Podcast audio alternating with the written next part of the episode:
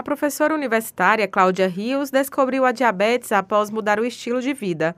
O sedentarismo e o sobrepeso são fatores de risco para a doença. Então, meu pai é diabético. Eu fui morar em Belo Horizonte por conta da academia, mestrado e doutorado, e aí mudei totalmente o meu estilo de vida. E a minha alimentação mudou radicalmente. E tudo que eu fazia aqui em Salvador de rotina, eu sempre tive o hábito de andar, nadar, né, andar de bicicleta. Praticamente em Belo Horizonte ficou impossível. Mudei meus hábitos alimentares e aí veio o sedentarismo, né, veio o sobrepeso. Tais fatores de risco passaram a preocupar muita gente neste período, uma vez que a pandemia levou 59,5% das pessoas com diabetes a reduzirem atividades físicas.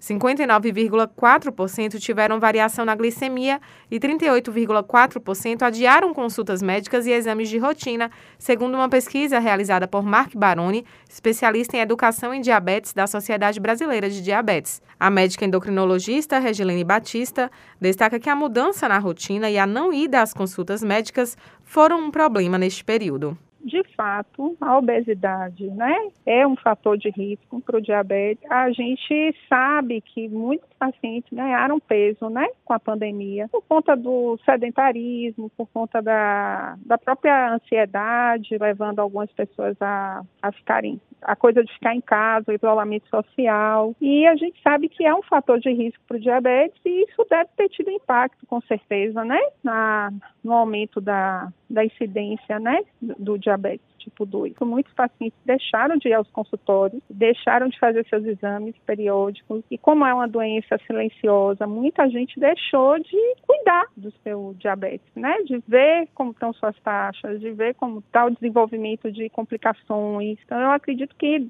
dentro dessa linha aí, eu acho que a pandemia veio trazer muito prejuízo para as doenças crônicas, em especial diabetes. Cláudia Rios se sente privilegiada por ter conseguido seguir o tratamento com as consultas virtuais e poder contar com a ajuda da família para apanhar os medicamentos. Por conta do plano de saúde, né, que eu tenho acesso, algumas consultas eram feitas através da telemedicina. Então, ainda assim, eu tinha contato com os médicos que já me acompanhavam antes, né, de, desse esse evento pandêmico. Então, praticamente no ano de 2020, eu não fui a consultas presenciais, eu só tive consultas via internet né, através da videoconferência, né, pela telemedicina. A, a medicação é através da farmácia popular. Eu entregava a receita através de uma procuração para um irmão meu. Quando a farmácia colocava algum tipo de obstacularização, porque é, você tem que ir presencialmente retirar o medicamento, aí eu entrava no carro, né, com todo aquele cuidado, máscara, álcool gel e tudo, ia na farmácia somente para isso, retirava a medicação e voltava. Neste momento, segundo a médica, é preciso retomar os cuidados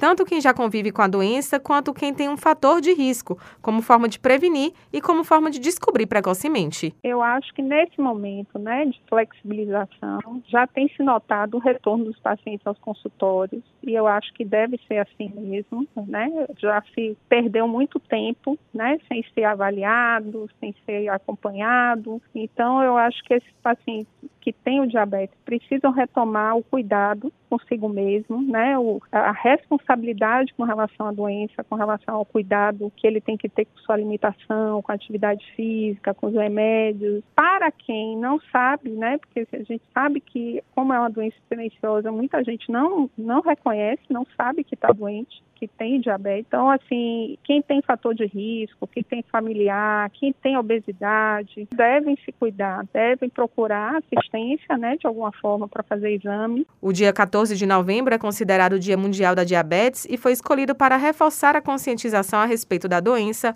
principalmente para evidenciar a importância da prevenção e oferecer alternativas para as dificuldades enfrentadas pelos pacientes. Raíssa Novaes para Educadora FM.